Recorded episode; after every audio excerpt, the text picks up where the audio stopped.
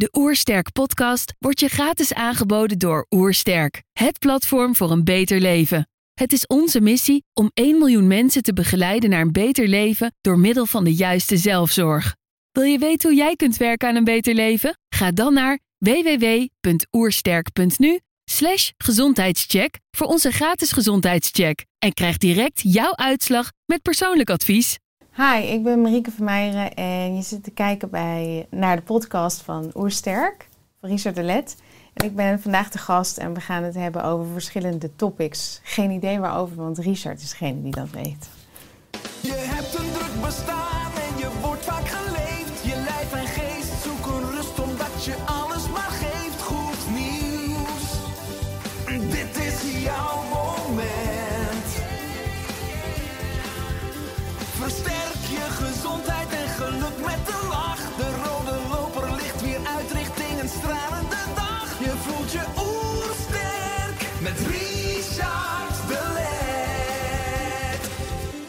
We zijn hier in Heemskerk voor een podcast met Marieke van Meijeren. Marieke is oprichter van de Bewustzijnsschool, spreekster en auteur van het boek Wijs. Ik ben benieuwd naar haar tips voor een beter leven. Trouwens, geniet je van onze podcast? Abonneer je dan en laat een reactie of review achter. Zo help je ons om het gezondheidsvirus te verspreiden. Let's start. De Oersterk Podcast. Een ontdekkingstocht naar een beter leven. Marieke, welkom. Ja, hi. Eindelijk hè, in onze podcast. Ja, Op de website van de Bewustzijnsschool lees ik iedereen kent wel dat plotselinge verlichte gevoel. Dat alles klopt en overvloedig aanwezig is. En dat het even heel rustig en fijn van binnen voelt. Dat is wat we in essentie zijn, ons bewustzijn. Maar dat we ergens in ons leven even zijn vergeten. En hoe kunnen we ons dat weer herinneren? wauw, die is echt, eh, dat is echt een ding van, eh, van de start van de bewustzijnsschool. Dat ik dat geschreven heb.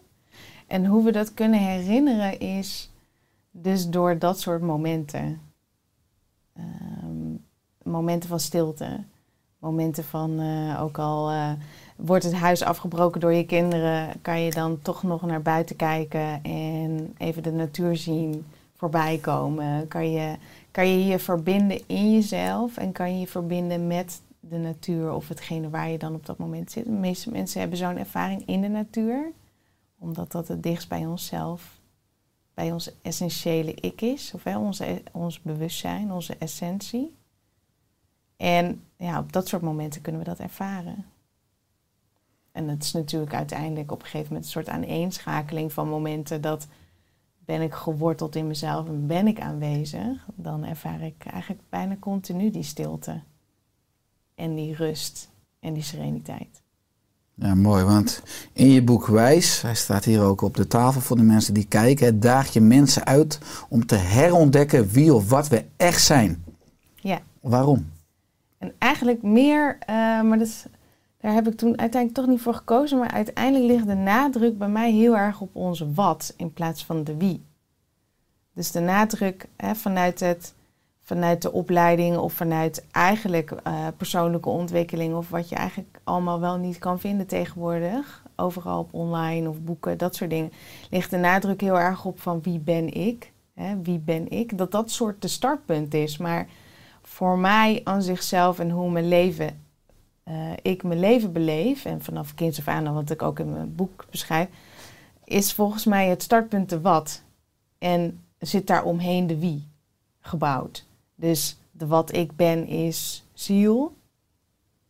En hogere zelf of vanuit hè, mijn energetische, hè, de energie zeg maar. En die vormt zich in de wie. Dus wie ben ik? Ik ben Marieke van Meijeren. En dan ga ik eigenlijk een aaneenschakeling in van herinneringen en ervaringen hier die ik heb in mijn lichaam als Marieke van Meijeren, maar die gekoppeld zijn aan de wat. Dus dat is een heel ander vertrekpunt, maar ik geloof dat dat een vertrekpunt is wat meer de, voor mij meer de essentie aantikt. Mhm. Als je het hebt over het wat, misschien ook die bron, die, eh, hoe komt het dat we onszelf of veel mensen zichzelf verloren zijn en vanuit dat perspectief zich- zichzelf dus weer moeten herontdekken? Hoe dat komt? Ja. Ja, dat, is zo verschillend. Bij sommige mensen gebeurt het al in de baarmoeder. Bij, eh, of sommige, bij veel mensen gebeurt het in de baarmoeder. Bij veel mensen gebeurt het als ze geboren worden. Bij veel mensen gebeurt het in de leeftijd van eh, dat ik mijn eerste stapjes kan zetten. Eh, dat is voor zo ontzettend veel mensen zo ontzettend verschillend. Dat ze eigenlijk het contact met zichzelf verliezen. Met hun hart, met hun ziel. Hè, de wat, om het even zo te zeggen. En uiteindelijk, wat, wat het doet stoppen, is uiteindelijk eh, een ervaring die niet prettig voelt.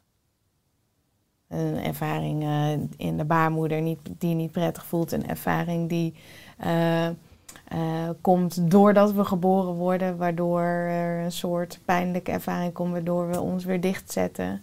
Je, jij, jij hebt kinderen, ik heb ook een kindje van eh, drieënhalf. Eh, daar kan je ook al zien van, oeh, nou is er een luikje dicht gegaan, weet je wel. En dat is zeg maar het leven. Dat is het leven wat we leven. Hè, de herinnering van naar de wat ik ben. Mhm. Maar het, het gebeurt door ervaringen die we krijgen in de jongere jaren of al in de baarmoeder. En die zorgen ervoor van, oké, hoe open sta ik in de wereld? Sta ik open in de wereld? Ben ik verbonden in mezelf en dan nog steeds open in de wereld? Nou ja, want die ervaringen zijn eigenlijk heel subtiel en allemaal in de basis van het leven. Wat je zegt al in de zwangerschap of de geboorte of de eerste jaren als kind zijnde. Is het ook dus mogelijk om, want die ervaring hebben we bijna allemaal. Het is onmogelijk om die niet te hebben. Om daar dus als kind of als ziel al anders mee om te gaan. Om daar een andere keuze mee te maken. Om als het ware je dus niet te dicht of af te sluiten. Ligt, door, vooral volgens mij aan het draagvlak van de ouders. En het bewustzijn van de ouders, omdat ja, zij ons inkleuren als het ware. Daar heeft het mee te maken. En het heeft ermee te maken in hoeverre je eigenlijk aangesloten blijft met je hart en met je ziel. En dat is toch wel ook wel weer van oké, en wat voor ziel ben je dan? En waar kom je dan vandaan? En wat is je eigen frequentie? En dat, daar heeft het ook mee te maken. Het heeft niet alleen te maken met het aardse bestaan van... we hebben pijnlijke ervaringen, trauma's... en eh, mijn ouders, school, maatschappij die er overheen vliegen, weet je wel. Het heeft er ook mee te maken met... oké, maar wat ben ik dan? En wat is mijn ziel? En wat is mijn frequentie? Wat, wat, wat is mijn, mijn weg in dit leven? En heel veel mensen hebben een weg in het leven gekozen vanuit de ziel... om eh, de wie ik ben uit te dragen, Marieke van Meijeren, die blijkbaar eh, heel lang verbonden is geweest of heel lang diep verbonden is gebleven met een andere wereld of andere sferen of andere dimensies, wat mensen noemen. Dus het heeft ook vanuit dat, dat perspectief te maken met hoe open en verbonden jij je leven doorgaat. En, en dat zijn twee verschillende wegen die we dan kunnen bewandelen, weet je wel. We kunnen een Porsche rijden hier in, eh, hier in een heel aards bestaan. En dit is de highway eh, die ik neem met mijn latte macchiato havermelk. eh, hè? Mhm. En we hebben een weg die universeel is. De weg waarin vanuit het gene, vanuit het goddelijke, waaruit ik besta, de wat ik ben, al gekozen heeft voor een connected leven. Of heb ik al gekozen om als Marieke van mij geboren te worden en door de poorten van mijn moeder heen te komen en eh, eh, in een cramp te schieten en denken, laat me zitten, weet je wel. Mhm. Kies die Porsche wel straks als ik 25 ben. Maar is die Porsche dan de veilige route? Nee, is, de, ja, is een schijnveiligheid, dus is niet veilig. En het is eigenlijk een route van eh, verkramping. Het is gewoon, oké, eh, geef mij die Porsche maar. Is dus uiteindelijk, hè, wat ik net ook deed, en als mensen luisteren zien ze het natuurlijk niet. Het is wel een soort van, oké, ik sluit me af. Ik eh, keer naar binnen of ik, hè, ik neem een 1 2 naar boven, ik check uit en ik kom er niet meer in. Het is een te pijnlijke ervaring. Mhm. Dus ja, wa- wa- wat is de keuze? En dan heeft het weer met bewustzijn te maken.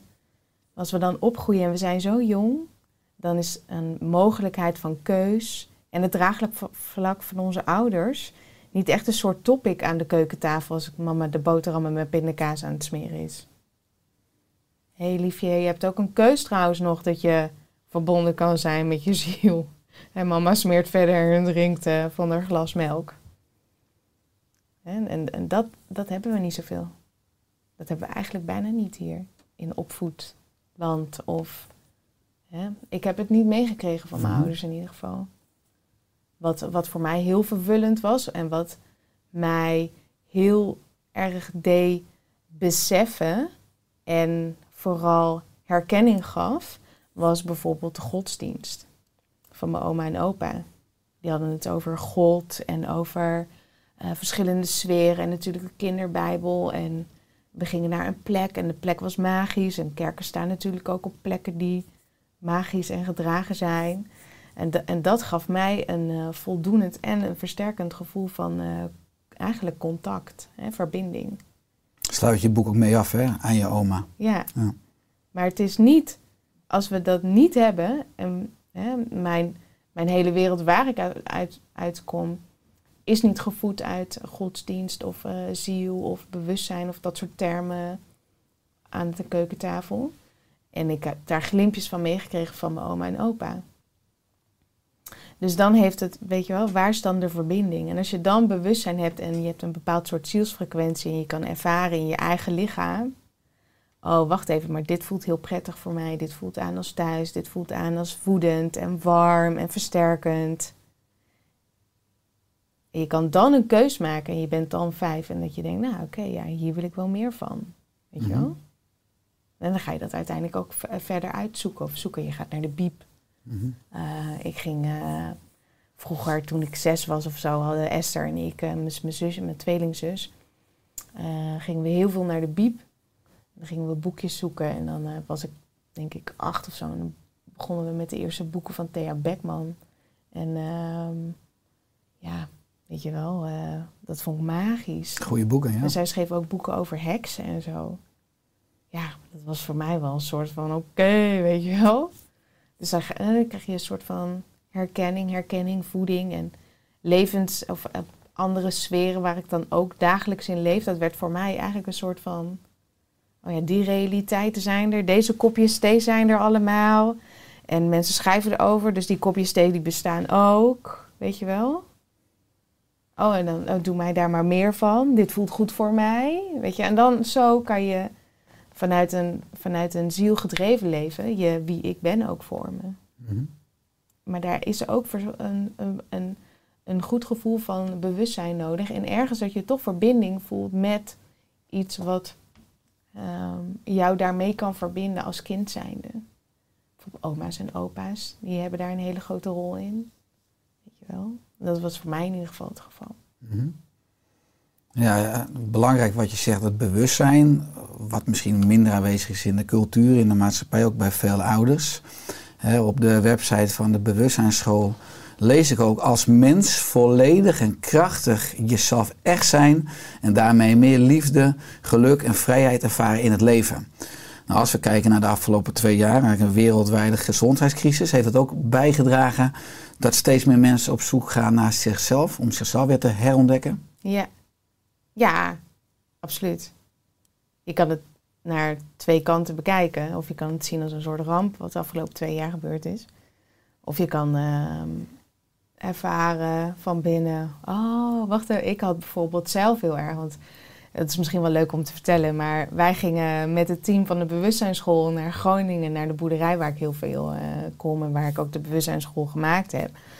En ehm, ik had een, eh, een stagiair en die, eh, die, die stapte 's ochtends bij mij in de auto. En die begon echt helemaal, ja, en er is een corona, weet ik het wat allemaal. Dat komt hierheen en eh, we moeten boodschappen doen. En ik dacht echt, waar heeft zij het in helemaal? Vanuit Italië toen, ja. Ik begrijp helemaal niet waar zij het over heeft. En ik dacht, joh, weet je, dat waait wel over. Ik weet niet waar je het over hebt. We gaan nu gewoon met z'n allen, gingen we fotoshoots doen.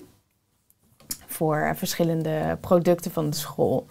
En, eh, en wij rijden vervolgens, een paar dagen rijden wij later, eh, krijg ik Wigert, en mijn, dat is mijn partner, krijg ik aan de telefoon. Die zei, ja Marieke, eh, alle, alles is dicht en we moeten boodschap doen. Dus ik met z'n allen naar zo'n dorpje, want we zaten in, echt op het platteland, dorpje. Zij wilden allemaal eten inslaan. Ja, weet je wel, doe je ding. En ik kwam thuis en ik dacht echt, ik reed Amsterdam in om eh, die meiden allemaal af te zetten. En ik dacht echt, what the fuck? die gekheid op straat, weet je wel. Mensen met pleepapier en al die dingen. En ik dacht, echt, wat, ja. wat is hier aan de hand, joh? Want ik kijk dus geen tv of dingen. En vervolgens eh rijd ik naar huis. Nou, Wigert eh, en ik hebben daar dan gesprekken over. Het enige gevoel wat er bij mij vrij kwam was... Na een nacht slapen, ik werd de volgende ochtend wakker, vergeet ik nooit meer. Het enige wat ik dacht, want ik moest natuurlijk ook gewoon mijn school dicht doen. Wij hadden gewoon 25 lessen per dag. Van eh 8 uur s ochtends tot 10 uur s avonds. En dat is gewoon in één keer zat gewoon, hup, stekkers eruit. Mocht ook niemand meer op straat, weet je wel, dat. Die fenomenale scene eigenlijk. Het killervirus hè, wat eraan kwam, ja. ja. Dus eh, hup, hut dicht. Eh, inkomsten dan ook dicht. Hè? Dus ik denk dat dat ook belangrijk is om even te vertellen. En het enige wat ik voelde was, was... eh, oh, maar hier ben ik voor geboren. Gewoon helemaal een soort van zik, relaxed. Gewoon helemaal een soort... Ging helemaal op aan. En dan niet aan stress, maar gewoon helemaal... Mijn lamp ging nog verder scha- ja, gewoon aan. Mijn stekker ging in stopcontact. Ah, oké, maar dan, dan weet ik wel wat ik moet doen. Dus voor mij was het een hele openbaring en een soort eh, dieper gevoel van thuiskomen. Van, ik had namelijk de titel Spreeksel van de Nieuwe Wereld, had ik drie jaar geleden gekregen door eh, RTL Z en eh, Happiness. Dacht ik, nou, ik vind het wel een mooie titel, voelt wel goed, maar ik weet eigenlijk niet zo goed wat ik daar dan, eh, wat dat dan is. En, ehm, en uiteindelijk eh sneed het wel hout voor mij. Ik dacht, oh ja, nou begrijp ik hem zelf ook. En eigenlijk ben ik gewoon gaan spreken en ben ik daar niet mee opgehouden. Nou, een mooie titel, hè, wat je zegt, de spreekster van de nieuwe wereld. Die titel krijg je dan. Hè, hoe ziet volgens jou deze nieuwe wereld eruit? Ja, en dat is dus een hele. Dat is dus de status quo vraag. Dus de status quo van ieder mens op zichzelf. Wat is je eigen status quo? Dus wat is. Wat speelt er bij jezelf van binnen? Hoe zie ik mezelf van binnen? Wat voel ik van mezelf van binnen? Ehm, als ik aan een nieuwe wereld denk, hoe ziet dat er dan uit? Hoe voelt dat? Vooral, hoe voelt dat dan? En bijvoorbeeld, heel, heel concreet gezegd, Ehm, ik kreeg op een gegeven moment, eh, twee, drie jaar geleden, een soort enorme fascinatie om eh, YouTube-filmpjes te kijken van een, twee eh, verschillende Chinese dames die woonden in een roer, rural gebied in China.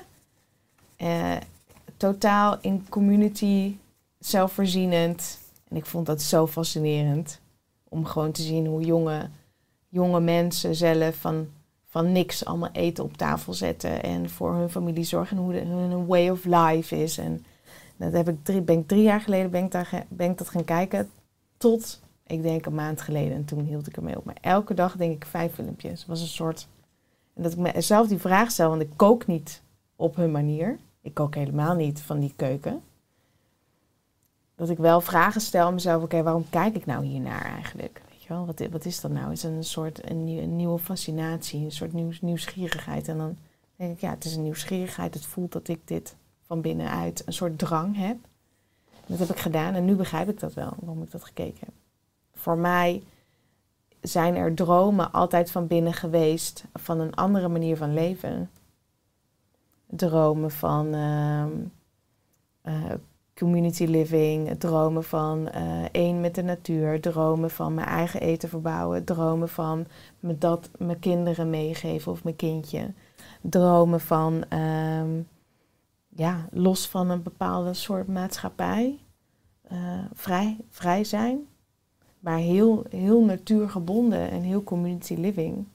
En ik geloof zelf dat dat uiteindelijk, dat er zoveel mensen zijn in de afgelopen twee jaar die daarin op aangegaan zijn. Maar vooral dat het een, via de dromen ingefluisterd wordt. Dat je eerst je vinger er niet op kan leggen, omdat je eigenlijk helemaal nooit zo'n fascinatie gehad hebt of nieuwsgierigheid. En waarvan heel veel mensen nu zoiets hebben van, oh ja, wacht even, weet je wel, nou begrijp ik het wel. Dit, dit voelt niet goed, maar wat voelt dan wel goed? En dan komen die dromen natuurlijk omhoog, of hoe je het wil noemen. Dus dat is een nieuwe wereld. En dan, en dan heeft het er natuurlijk het, dat is de wat-verhaal, vanuit de ziel. En dan hebben we de wie. En dan moet je de ballen hebben en je mouwen opstropen om het ook te gaan doen. Dus durf ik uit de maatschappij te stappen? Durf ik de radio uit te zetten? Durf ik de kranten niet meer te lezen? Durf ik mijn stem te laten horen? Durf ik wrijving te krijgen? Durf ik uit eh, familiesystemen te stappen omdat de frictie te groot is? Durf ik, eh, durf ik, durf ik? Da- daar gaat het ook om. En ik denk, ja, dus het is, het is een enorme eh pressure cooker voor veel mensen. En durf je dat? Hm? En durf je dat?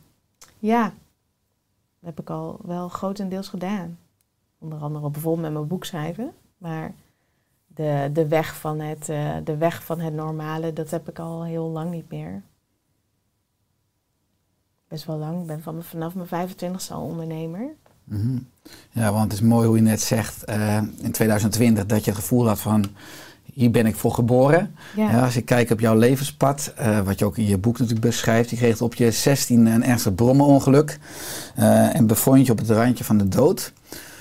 Wat heeft deze ervaring jou gebracht? Hè? Had je die botsing nodig om uit te komen waar je moest zijn? Ja. Het is, het is de grootste ervaring van het leven. Doodgaan en dan op een bepaalde manier weer terugkomen. Ik bedoel, als je die ervaring niet gehad hebt, kunnen we daar alleen maar over praten, over boeken lezen of dat soort dingen. Maar als we de ervaring niet gehad hebben, leeft er altijd een soort onbewuste angst, gewortelde angst van de mens is om dood te gaan om ware controle te verliezen. En, en dan is er, het is er niet meer, weet je wel. Dus je bent verlost van die angst. Ja. Maar het is ook een hele. Het heeft me wel, het heeft me natuurlijk gemaakt naar wie ik nu ben. Maar het heeft me vooral heel veel gegeven.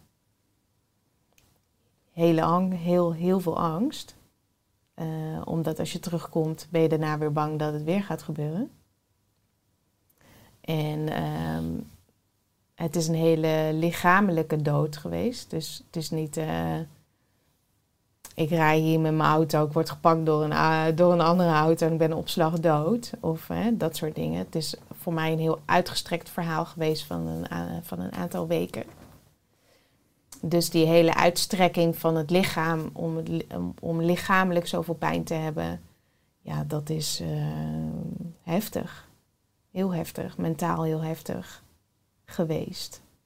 Ehm, en om, eh, om, om daarin mentaal de, ehm, uiteindelijk te kunnen zeggen, oké, weet je wel, ik kan niet meer.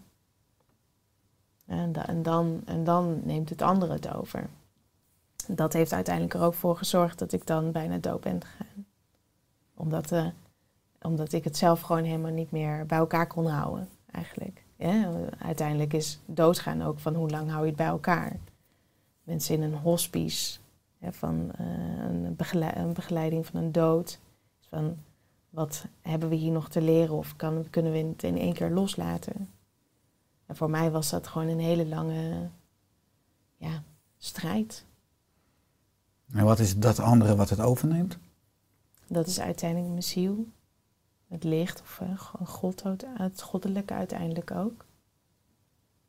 Dat is voor mij een hele mooie ervaring geweest. Hoe kijk jij in dat perspectief naar de dood hè, versus de eeuwigheid? Ja, dat zijn wel twee verschillende dingen. Je gaat terug naar de eeuwigheid.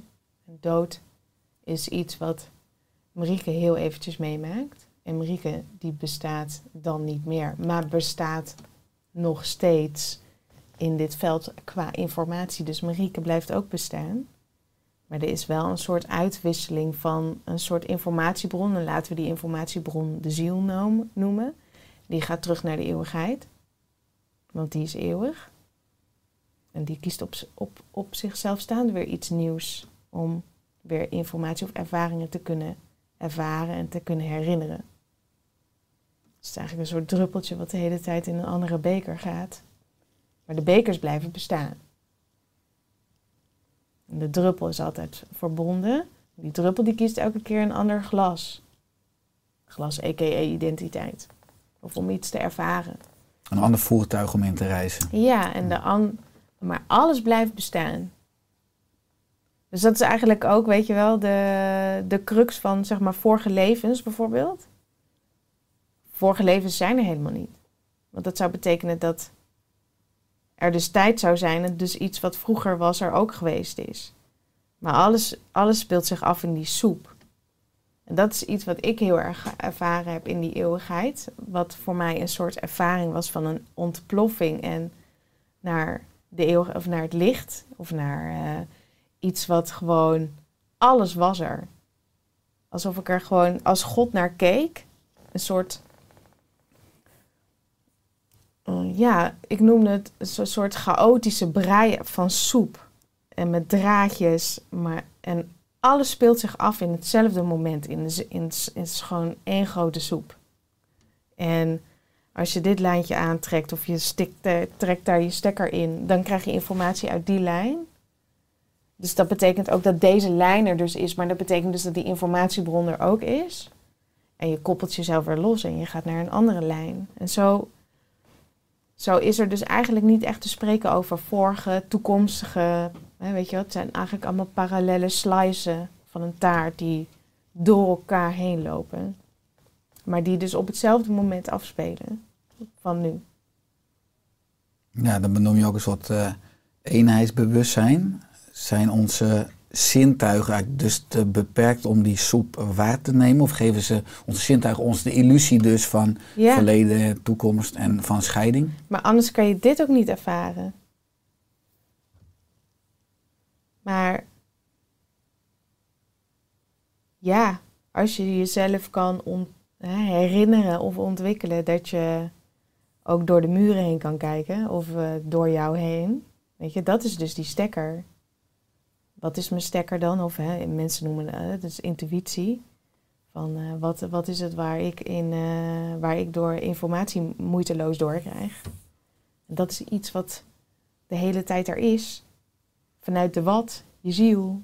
Maar waar wij, wij zijn zo ontzettend fucking druk bezig met allemaal de vorm en een muur en een, een tafel maken en een kopje thee zetten en even bellen, scrollen. Autorijden, bellen, scrollen tegelijk. Mm -hmm. Bam, vrachtwagen. Nee, ik bedoel. Dus ja, weet je wel, er is zoveel meer. Maar als er geen aandacht in ligt, en dan kom je ook weer terug op dat, het zijn cirkeltje rond, maar dan komen we ook weer terug op hetgene van, van kinds af aan, waarin ben je gevoed. Hè? Dan zijn er meerdere vlakken en sferen geweest die je ouders jou hebben meegegeven. En jou mee aan de hand hebben genomen van, kijk, zo ziet het er ook uit. En, zo, en dit en dit is er ook.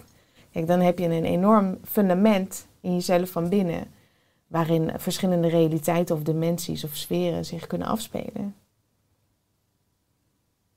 dan weet je ook hoe het werkt. Het is, het is niet uh, voor few of zo. Iedereen is erin geboren. Iedereen heeft een ziel. Iedereen heeft intuïtie. Dus dat zou ook betekenen dat iedereen toch een beetje iets um, doorkrijgt. We krijgen alles ook door.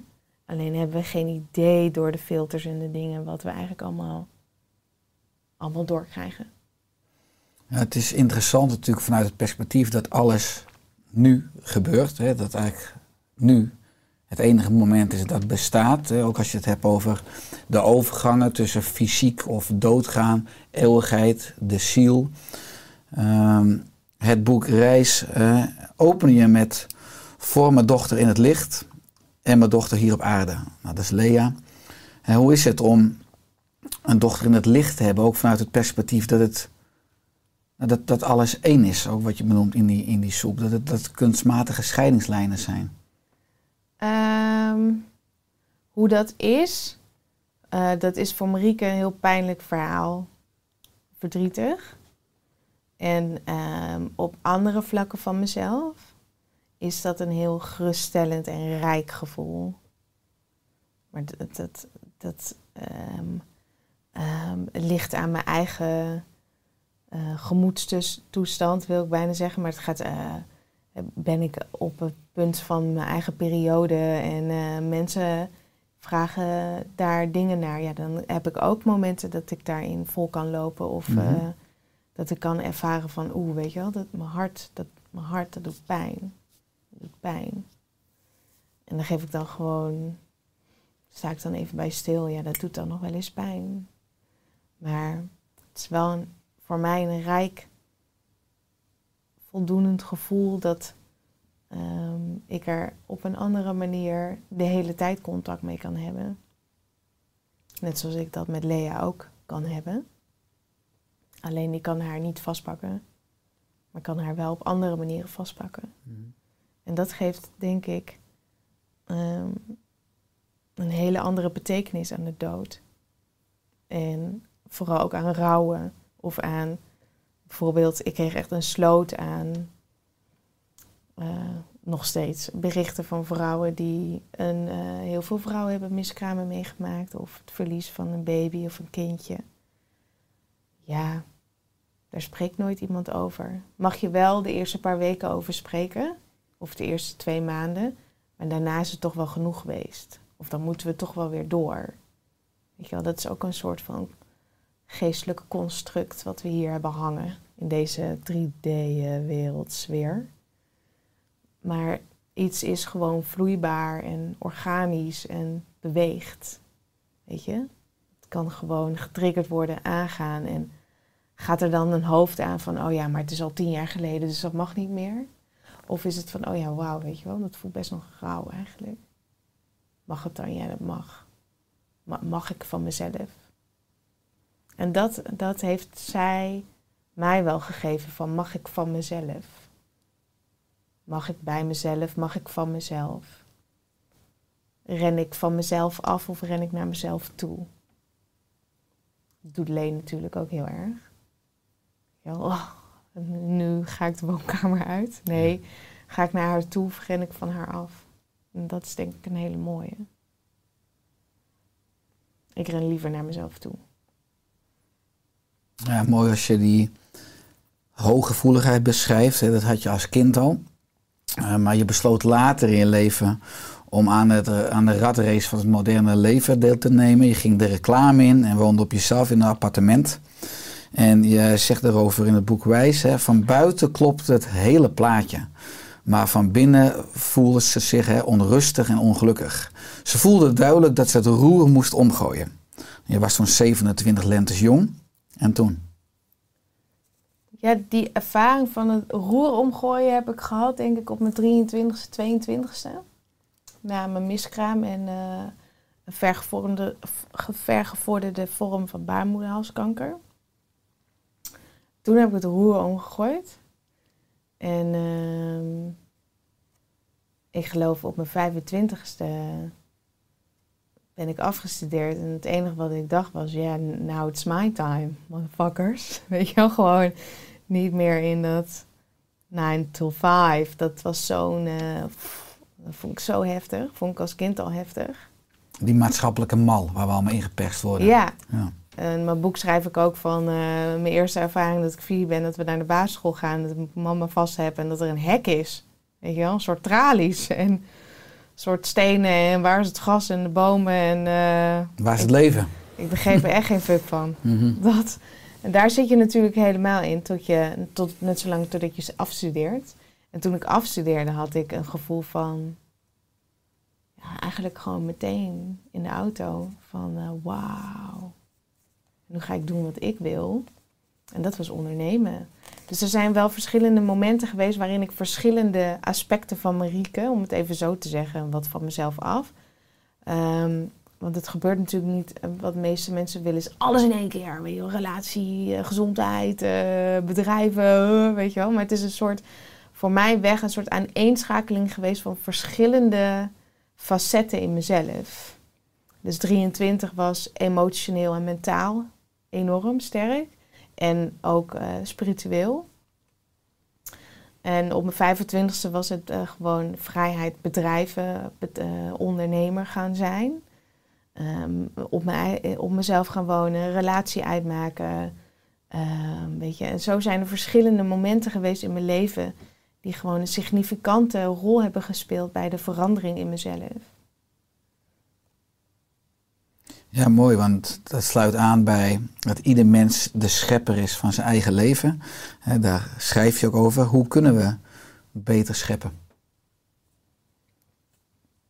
ja, dat heeft, ja, dat heeft gewoon moed nodig. Scheppen.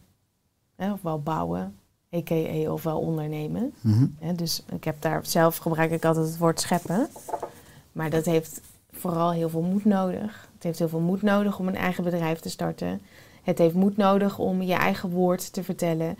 Het heeft moed nodig om jezelf te kunnen laten zien aan de eh, zittend op de bank en je zit niet lekker in je vel en eh, je durft het misschien niet tegen je vriend te vertellen. Weet je wel, het heeft allemaal moed nodig. En moed is iets wat we in onszelf hebben zitten, wat als een groot aspect is van ons hart. En dan heeft het weer nodig de verbinding. Heb ik verbinding met mijn hart, heb ik dus verbinding met mijn lichaam. En zo kunnen we dus moed ervaren om eh, de schoenen 's ochtends weer aan te trekken en weer te gaan. De, de lessen die ik krijg per dag, of de lessen die ik krijg per dag, hebben moed nodig om uitgestrekt te worden.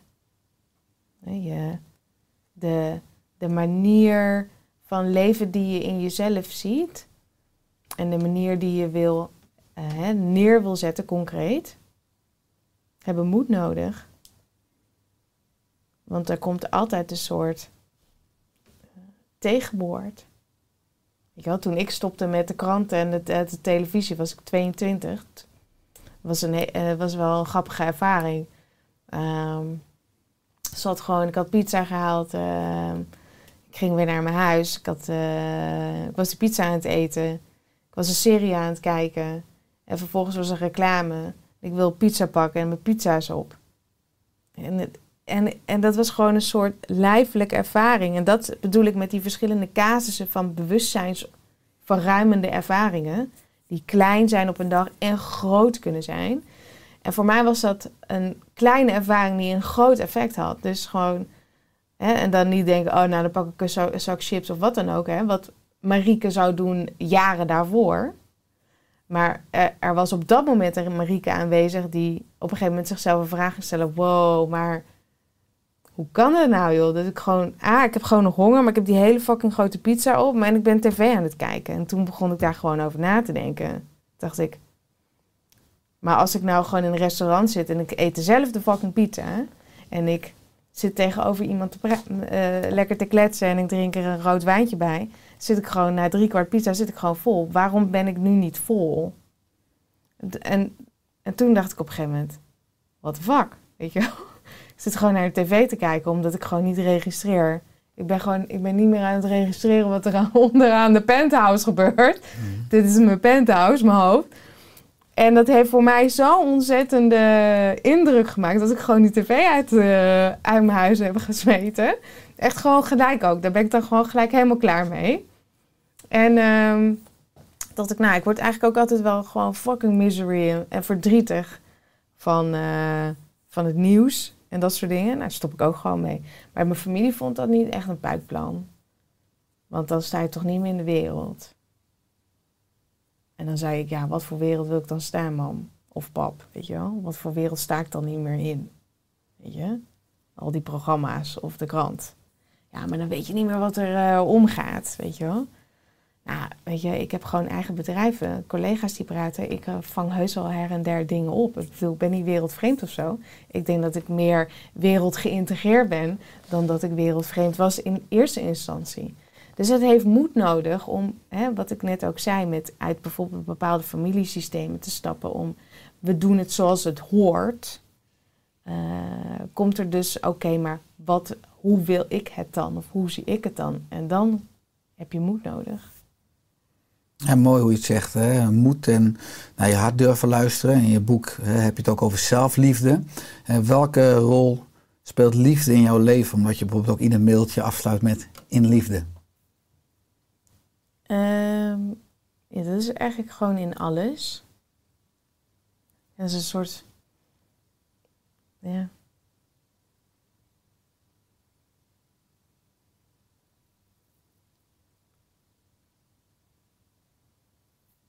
Voor mij is het een soort. Ja. Alles.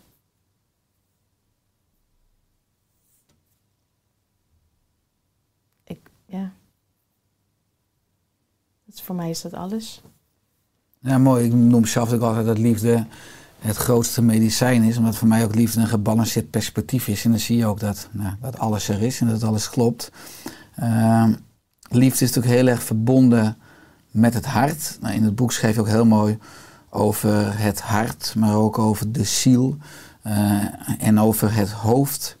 Ehm, hoe kunnen mensen die systemen bijna beter uitlijnen? Hart, ziel. En welke rol heeft het hoofd ook daarin? Ja, ehm, uitlijnen. Het heeft een bepaald. Ja, dat klinkt dan weer zo. Ik bedoel, dat is ook wel grappig. We hebben Wichert thuis. Dat is best wel een soort grote man, weet je wel. Uh, afgeschoren haar, best wel rauw. En eh, doet dan allemaal van die dingen, weet je wel, met die. eh,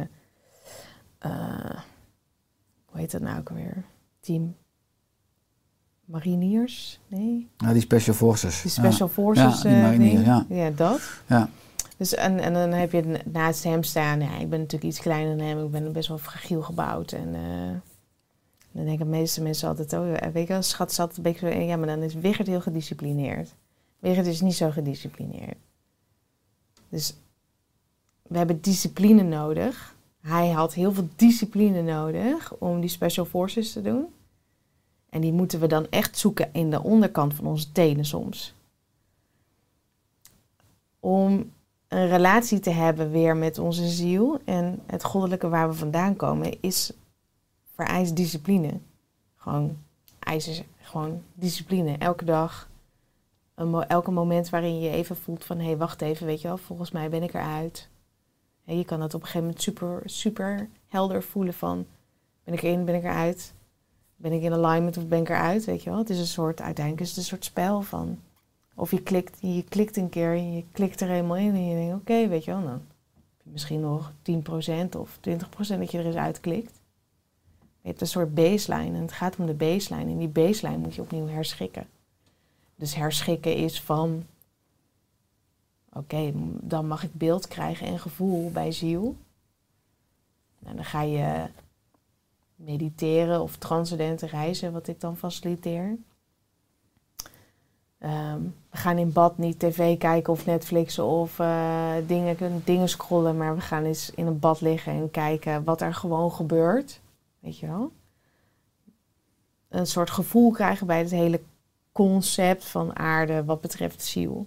Dan, dan heb je het lichaam en het lichaam moet ook mee. Dus dan hebben we het hart en het hoofd. En het hart is zeg maar de doorgang naar de ziel. Dus we hebben verbinding nodig in onszelf. En dan hebben we bijvoorbeeld heel concreet een vraag die je dagelijks aan jezelf elke dag 20 miljoen keer wel niet kan vragen is: hoe voelt dit voor mij? En omdat je die vraag stelt aan jezelf, hoe voelt dit voor mij? Ben je gelijk dicht bij jezelf. Je rent niet van jezelf af, maar je rent naar jezelf toe. Hoe voelt het voor mij? Kut, weet je wel? Of ik wil wegrennen, weet je wel? Oké, nee, ik blijf hier, ik blijf dicht bij mezelf. Oké, of het voelt goed, weet je wel? Ik voel mijn hart, ik voel mijn lichaam, ik voel mijn voeten. Weet je, en dan merk je ook, hè, dan gaan je hersenen of je hoofd mag ook meewerken met dit verhaal van, oh, het voelt goed. Oh ja, oké, nou dan doen we het wel. Wat hebben we nodig? Een beetje moed. Oké, we gaan wel de drempel over. En zo doe je dat eigenlijk heel gedisciplineerd, eigenlijk bijna bij alles wat je doet. Want iets wat we 33 jaar, 31 jaar, 50 jaar, 20 jaar lang helemaal erin gewired hebben, dat moeten we ergens ook weer herschikken. En dat heeft discipline nodig, want dat duurt een tijd. Dus het gebeurt dus ook niet op de een op de andere dag. De meeste mensen denken, nou, ben ik na een jaartje klaar, weet je wel? Eh, ja, denk ik eigenlijk, nou, dan heb je best wel aardig. Nou, weet je wel? Oké, en let's go. Want het is een soort all going on process. Maar er komt een keer een moment dat je een soort vaste baseline hebt. In jezelf. Waarin je kan ervaren, oh ja, weet je wel, dit is het. Maar dit is rustig en fijn. En dan is het dus ook, val er een beetje uit. Ik kom er weer een beetje van af. Ik stap weer een beetje terug. Ik stap weer een beetje verder.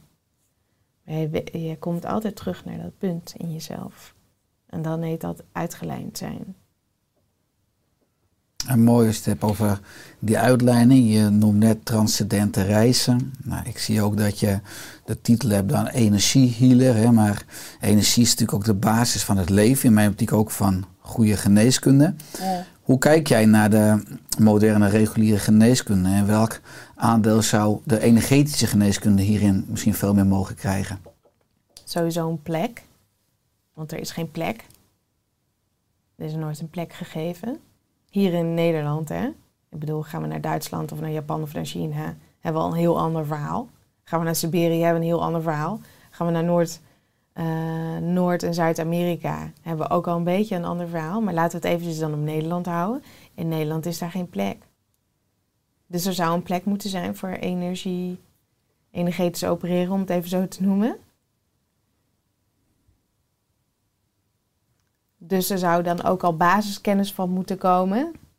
Wat jij natuurlijk doet met Oester. Maar basiskennis überhaupt gewoon op de basisschool. Over hoe energie werkt en wat voor weerslag dat heeft op het lichaam. En dat het lichaam eigenlijk gewoon alleen maar een soort, eh, bijna een soort platte spiegel, sp- spie- spiegel is. Waar al die informatie op binnenkomt. En hè, als we niet, hé, hoe voelt dit voor mij? En we kunnen dat niet rapporteren in onszelf. En we gaan de hele tijd maar door ons dingen heen. Ja, dan heb je op een gegeven moment de status quo die in de min zit. En de min wordt ziek. Dus ja. En dan hebben wij hier nog een soort gedachtegoed van generaties op generaties dat wat de dokter in de witte jas zegt, dat is de waarheid en dat klopt. Dat is een soort enorme placebo-effect ook. Maar als jij niet weet wat een placebo is, en je weet ook niet hoe dat werkt met de kracht van woorden. En dat een dokter zegt: hé, hey, mevrouw, u heeft kanker, u heeft nog een half jaar. Nou, wat een nocebo-effect. Ja, wat, wat Ja. we daar dan eh, in teweeg hebben. Dus eh, dat hebben we natuurlijk nu in twee jaar tijd eh, mooi als marketingcampagne uitgerold over de hele wereld. Mhm. Ik bedoel, het effect is enorm. Maar we hebben hem niet geïntegreerd met een placebo-effect. Of met het goede. Weet je wel? Van, oh ja, oké, u bent ziek, maar... En het goede van de westerse geneeskunde is...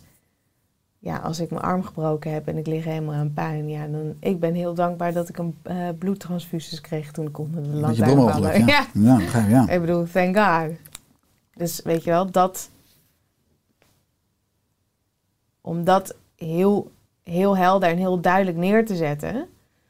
ehm, ik ben heel dankbaar dat er een westerse geneeskunde is... die mijn arm hebben kunnen maken... die bloedtransfusies hebben aan kunnen leggen... die eh, een enorme gro- grote kennis hebben aan pijnbestrijding... Maar een heel ander vlak van zelfhelend vermogen, zelfhelend vermogen aanzetten, voeding. Dat, dat kan je ook allemaal in mijn boek lezen, hoe dat voor mij geweest is. Eh, ja, dan sla je wel een beetje de plank mis. Ik bedoel, mensen die in het ziekenhuis liggen, die eh, enorm hartfalen hebben en een, eh, gedotterd moeten worden of wat dan ook. Die krijgen gewoon een kop koffie of een glas melk en eh, wil je een boterham of niet. ja, wow, what the fuck. Weet je? Daar lopen we echt achter. We lopen achter. Mhm. Ja, zeker in 2022. Ik moet zeggen, toen ik me ging verdiepen in de body-mind geneeskunde, vond ik het heel interessant dat ze daar een scheiding maakten tussen zeg maar, genezing, het fysieke vlak, dat het nog heel wat anders is dan heling op alle niveaus, ook mentaal, emotioneel en spiritueel. Nou, zo scheiden we veel dingen nu eh, op het niveau van onze zintuigen en het dualisme, ook als je het hebt over spiritualiteit of het ego. Ik hoorde jou ook eh, het hebben over het spirituele ego, wat we allemaal hebben. Wat, wat is dat precies? Het spirituele ego. Ja, Wat dat is. ja. Dat is iemand die wel de kennis heeft, maar het niet kan ervaren.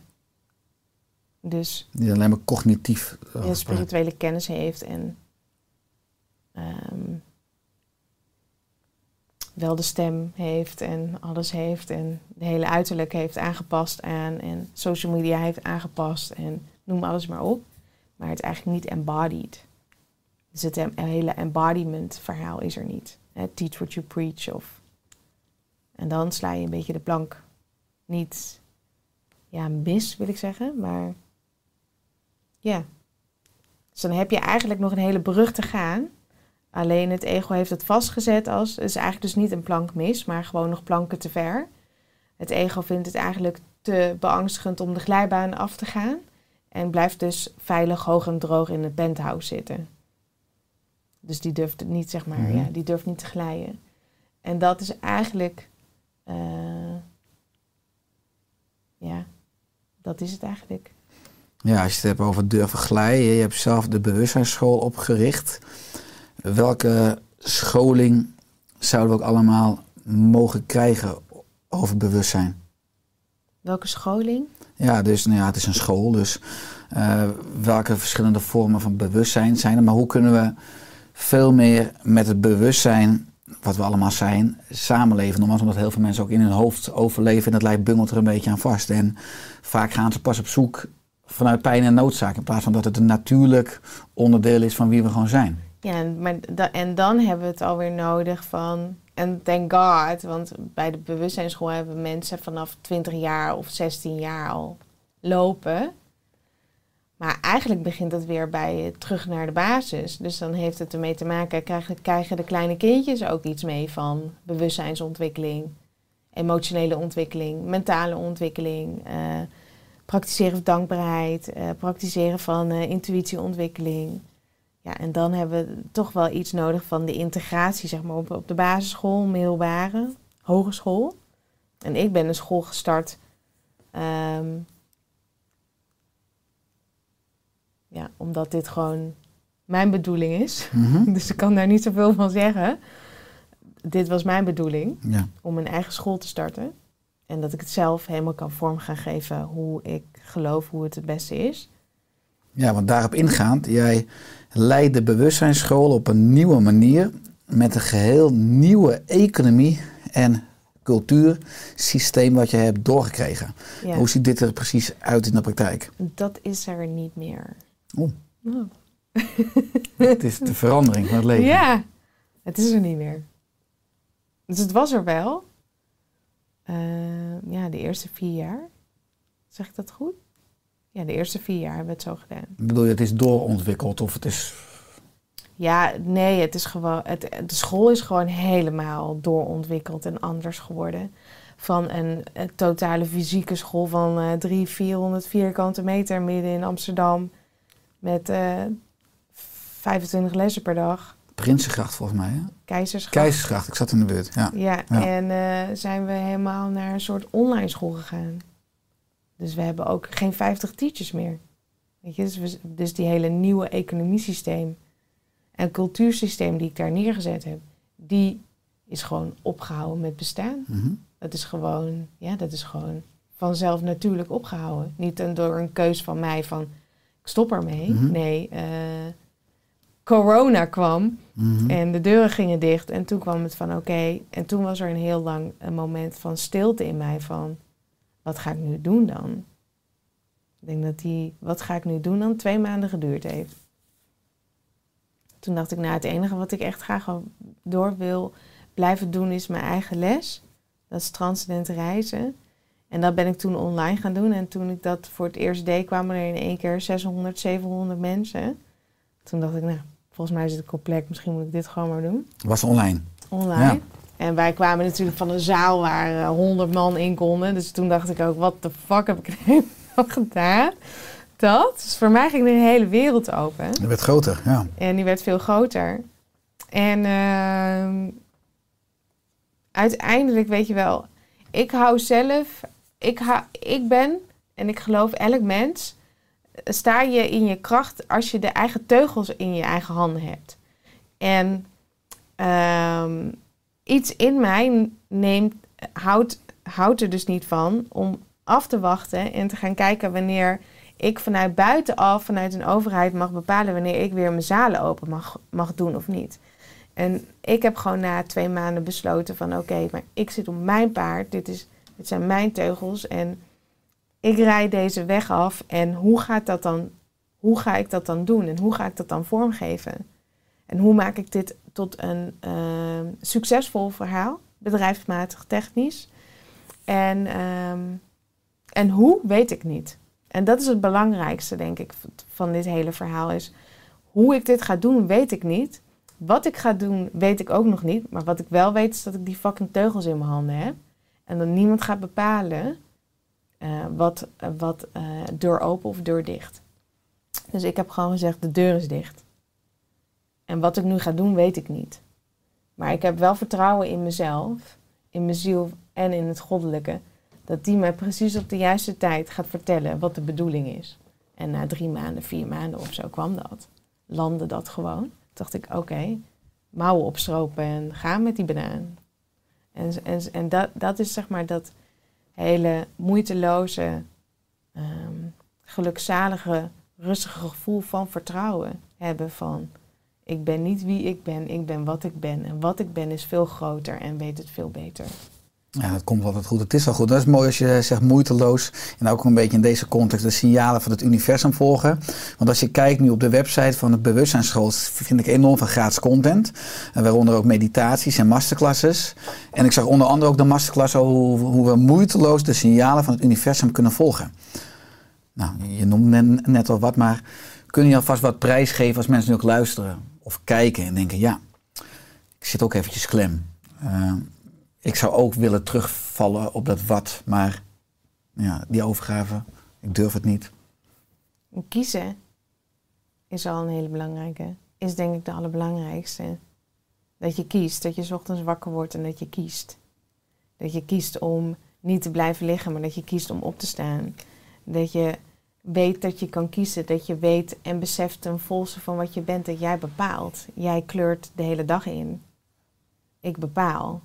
Dus ik bepaal of ik een glas groen sapje neem of ik kies ervoor om gelijk een kop koffie te nemen. Wat voelt goed? En doordat je dus ik weet, ik bepaal, kom je terug bij jezelf. Ben je bij jezelf, ben je bij je lichaam? Heb je die andere vraag van hoe voelt dit voor mij? Dat kan niet anders dan dat het een, aanknop is van voelen voor je lichaam. Dus dan ga je je hele lichaam af. Oh, dat voelt eigenlijk wel prettig. Nou, oké, nou dan ga ik dus dit meer doen. En dus dan ga ik daar naar bewegen. Oh, dit voelt niet zo prettig. En dan hebben we natuurlijk daar ook weer twee katernen in van voelt niet prettig, don't fucking do it. En dan hebben we een andere, hmm, voelt niet prettig, hmm, misschien wel eens even kijken wat er aan de andere kant van de sloot ligt. Weet je wel, in plaats van maar vissen in je eigen vijver de hele tijd. Dus dat zijn ook weer twee dingen, scheidingslijnen die je hebt qua intuïtief vermogen om te ontwikkelen van wat in mij probeert mij nu te beschermen of wat probeert mij nou niet over de sloot heen te krijgen. En wat is gewoon een nee vanuit ziel. En die is gewoon heel duidelijk. Nee. En dat zijn eigenlijk al vier, vijf maniertjes waarin je heel simpel, heel concreet al meer naar jezelf kan. Waarin je dus uiteindelijk, als jij zo goed uh, je eigen knoppen weet te bedienen, je afstemmen knoppen, je, je knoppen kan bedienen, dan geeft dat een enorme innerlijke um, gevoel van zelfvertrouwen. En een soort van, oké, maar hè, wat ik op een gegeven moment ook schrijf in mijn, in mijn boek is, uh, maar ik breek niet meer. En daar gaat het om. Je weet, je weet wie je bent. Je weet wat je bent en dus sta je op. Je laat jezelf niet meer om het tuintje heen leiden. Je laat je niet meer verleiden door een mail. Je laat je niet meer gek maken door social media. Je weet wie je bent, je weet wat je bent en je weet wat je kon brengen. En je weet hoe je je wilt voelen en je weet dat jij de knoppen bedient, jij bepaalt. En dat zijn eigenlijk al gewoon zo'n ontzettende grote stappen, kleine stappen, die uiteindelijk zo'n ontzettend fundamenteel groot verschil gaan maken. Maar je moet wel beginnen, elke keer beseffen dat je elk moment opnieuw kan beginnen en niet jezelf met de zweep overheen slaan op je rug en dan bedenken van shit, ik heb het weer verkeerd gedaan. Of ik heb vijf bier gedronken. Of noem alles maar op wat mensen allemaal denken. En dan heb ik geen uh, vervuld spiritueel leven. Nee. Het is een nieuw moment. Ik mag weer nieuw beginnen. Dus, dus met bewustzijn en compassie met jezelf omgaan. Ja, mooi. In je antwoord komt inderdaad heel veel samen. Als je het hebt over voelen, afstemmen, kiezen. Dus weer in het nu. Eh, maar ook naar je hart luisteren. Dus de moed hebben, dus ook om je hart te volgen. Omdat natuurlijk heel veel mensen zeggen die... eh, ja, ik vind mijn werk niet leuk. Maar ja, eh, ik moet nou helemaal 32 uur in de week werken met mijn partner. Maar we hebben nou helemaal die woning en die hypotheek. En qua, qua banenmarkt is zo onzeker. Of mijn relatie, ja, nou ja... Het is misschien niet een lot uit de loterij, maar eh Ik zit er wel mee gezellig op de bank. Ik ben niet alleen. Ja, weet je, het is ook zo rompslomp om dat allemaal, weet je. Dus Poef, poef, Eh, ja. het is soms ook, eh, het kan grote consequenties hebben als je de moed hebt om ook echt voor jezelf op te komen en je hart te volgen. In het perspectief van heel veel mensen die dan misschien toch genoegen nemen met, met een plan B. Ja, en dan uiteindelijk eh, hè, heb je weer het eh dood-eeuwige effect. Liggen we, op ons dood, eh, liggen we op ons dood te wachten en vervolgens denken we, ja, had ik maar toch maar plan B gekozen. Dat is gewoon een kutverhaal. Weet je wel, ga je voor een kutverhaal of ga je voor een leuk verhaal? De meeste mensen gaan dan toch voor het kutverhaal. Waarom ga je eigenlijk überhaupt voor een kutverhaal? Dat is een goede vraag. Waarom ga ik eigenlijk voor een kutverhaal? Waarom ga ik eigenlijk voor middelmatig? Waarom Waarom voel ik me niet waardig voor een leuk verhaal? Voel ik me waardig, dus ik voel me blijkbaar dus waardig voor een kutverhaal. Dus ik voel me waardig voor een kutverhaal. Wat ben ik dan waard? Hoe zie ik mezelf dan in waarde? Zie ik mezelf, oh, dan zie ik mezelf eigenlijk als een beetje een kutverhaal. Weet je? En dat klinkt kut, om het woord gewoon zo te zeggen. Maar door die vragen breng je wel weer jezelf hier. Breng je jezelf terug naar de eerlijkheid. Want eerlijkheid is een aspect van de ziel.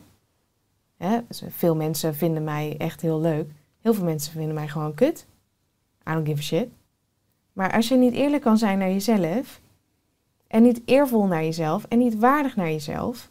Dan ben je dan aan het schrijven. Ik wil niet eh, mijn kaarsje uitfikken of eh, straks hier op de weg rijden, gepakt worden door een vrachtwagen. En dan denk ik, jezus, wat een, wat een kutverhaal eigenlijk van Marieke Vermeijeren. Mhm. Weet je? Nee, wauw, weet je wel?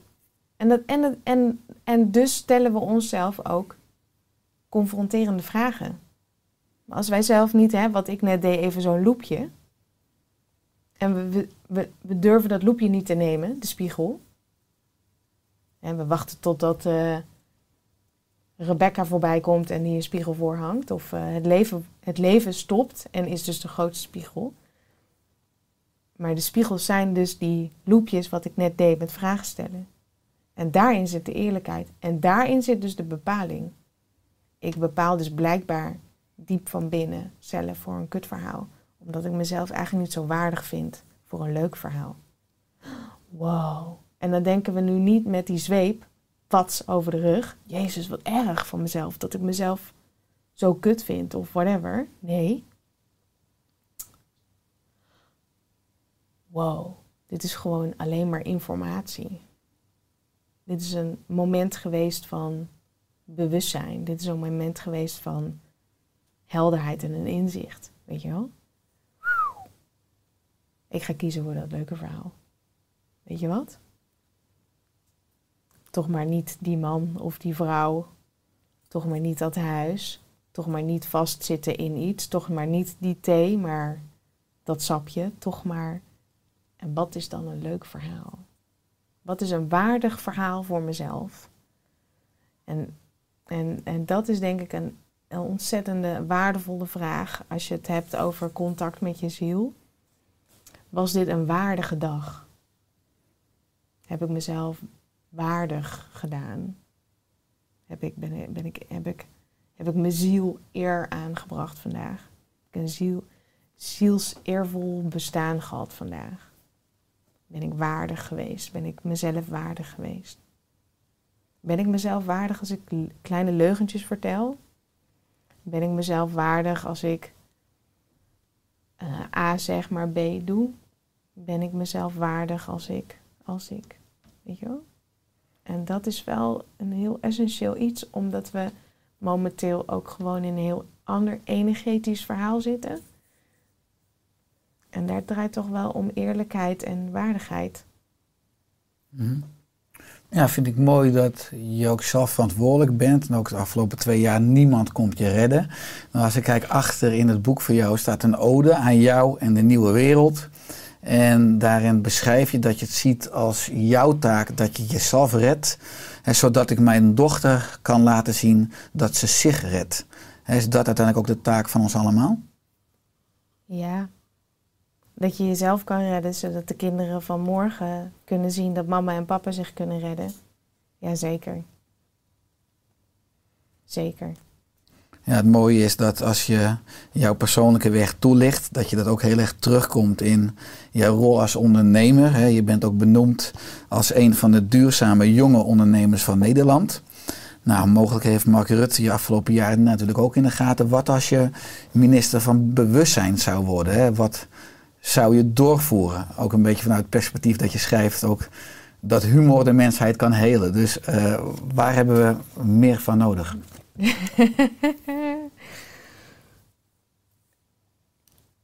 Ik, ja, ik zou bijna zeggen een soort slapstick-ervaring van de persconferentie. Mhm. Ja, dat. Ehm, was op zich nu al een slapstick, maar ja, Ja, er, dus- kon, er kon wel iets grappiger af en toe. ja, eh, dat.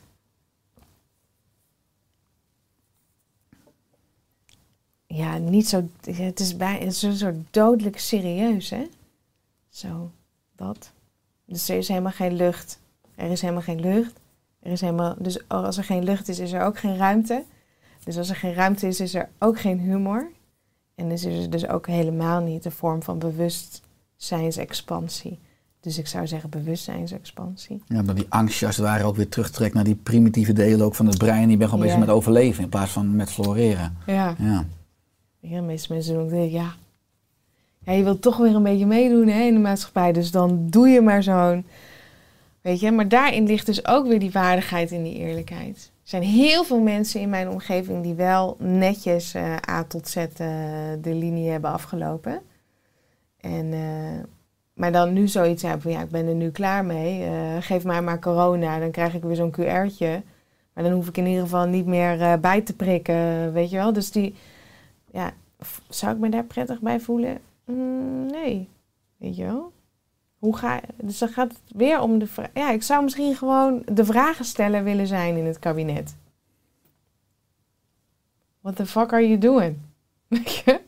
En dat niemand de kamer uit mag, zo- zonder dat er wat goede, heldere, duidelijke antwoorden zijn. Ik zou een vragensteller zijn. Zodat er in het kabinet ook wat meer bewustzijn komt over het beleid Ja. en alle consequenties. Ja. En ook strategie. Of ook gewoon voor, vooruit, vooruitkijken. Waar willen we heen met z'n allen, weet je wel? Ja, ze hebben wel een plan, daar niet van. Maar wat, wat, waar, waar gaat het nou eigenlijk om, weet je wel? Waar gaat het leven om? Ik denk dat dat helemaal... Dat, dat, dat is helemaal platgeslagen. Waar gaat het leven om? Ik heb niemand dat horen zeggen. Ik kijk natuurlijk ook geen tv of radio. Maar het is niet iets wat ik ook op straat hoor. hey, Rutte of eh, die, die ene man die helemaal strak staat van de cocaïne. Waarvan ik al echt denk van waarom heeft niemand ooit überhaupt een snuivende foto van die lieve man gezien, onze gezondheidsman. Hugo de Jonge inmiddels afgetreden, nu Ernst Kuipers. Ja. maar- Oh ja, ja. ja. Ja. Ik bedoel, dat is me ook een raadsel eigenlijk. Maar dat even terzijde, ja, zou ik gewoon vragensteller zijn. Want betere vragen leiden tot betere antwoorden en dat leidt tot beter beleid. Ja, en waar, waar is het leven gebleven? Waar draait het leven om? En ik denk niet dat, dat, de vragen daar, dat, dat dat soort vragen voorop staan in de maatschappij, hoe die nu geleid wordt door de overheden die we hebben. Waar gaat het leven om? Dan komen we altijd uit op samen. Als we aan mensen vragen van, goh, wat is je mooiste ervaring geweest? Dan is dat altijd samen of in de natuur. Als dat dan toch zo belangrijk is hè, voor mensen, waarom zien we dat dan niet terug? En volgens mij is een overheid ondergeschikt aan het volk en moet die doen wat wij als beste en als hoogste goed hebben, Dienend. Ja. dienend. En waar is dat dan? Waarom zie ik dat dan niet? Waar is dat dan heen gegaan? Oh, maar hoe zien jullie het dan? En waarom zien jullie dat dan zo? En wat is daar de uitkomst van? En ja, ik zou dat, dat zou essentieel zijn. Heb je een eh, missie of droom voor aankomende jaren? Hoewel het natuurlijk een illusie is, omdat alleen maar het huidige moment bestaat. Maar het is in principe natuurlijk wel een leuke vraag. Eh, nee, eigenlijk niet echt. Ehm, nou, ik eh, kijk er heel erg naar uit. eh, ik ben bezig met een eh, als zakelijk adviseur, dus nu niet als de eigenaar, maar als zakelijk adviseur met het opstarten van een nieuwe school voor kinderen op de Hilversumse Hei in Dooms. Dus daar kijk ik heel erg naar uit. Daar gaat Lea dan ook naar school. Ehm, dat is ook wel heel erg gericht op permacultuur, permacultuur. Dus ik kijk er naar uit om hout te gaan hakken en eh, mijn moestuin aan te leggen. Eigenlijk heel simpel. Dat. Mooi. Ja. Ja, weer één met de natuur, hè, wat je eerder beschreef. Vanuit Oersterk hebben we bushcrafttochten gedaan in het verleden. Dus Ja, je kan overleven in de cool. natuur, van waterfilteren tot vuur Ja. maken. We hebben er nog steeds nu wildpluktochten. De natuur als apotheek hebben we.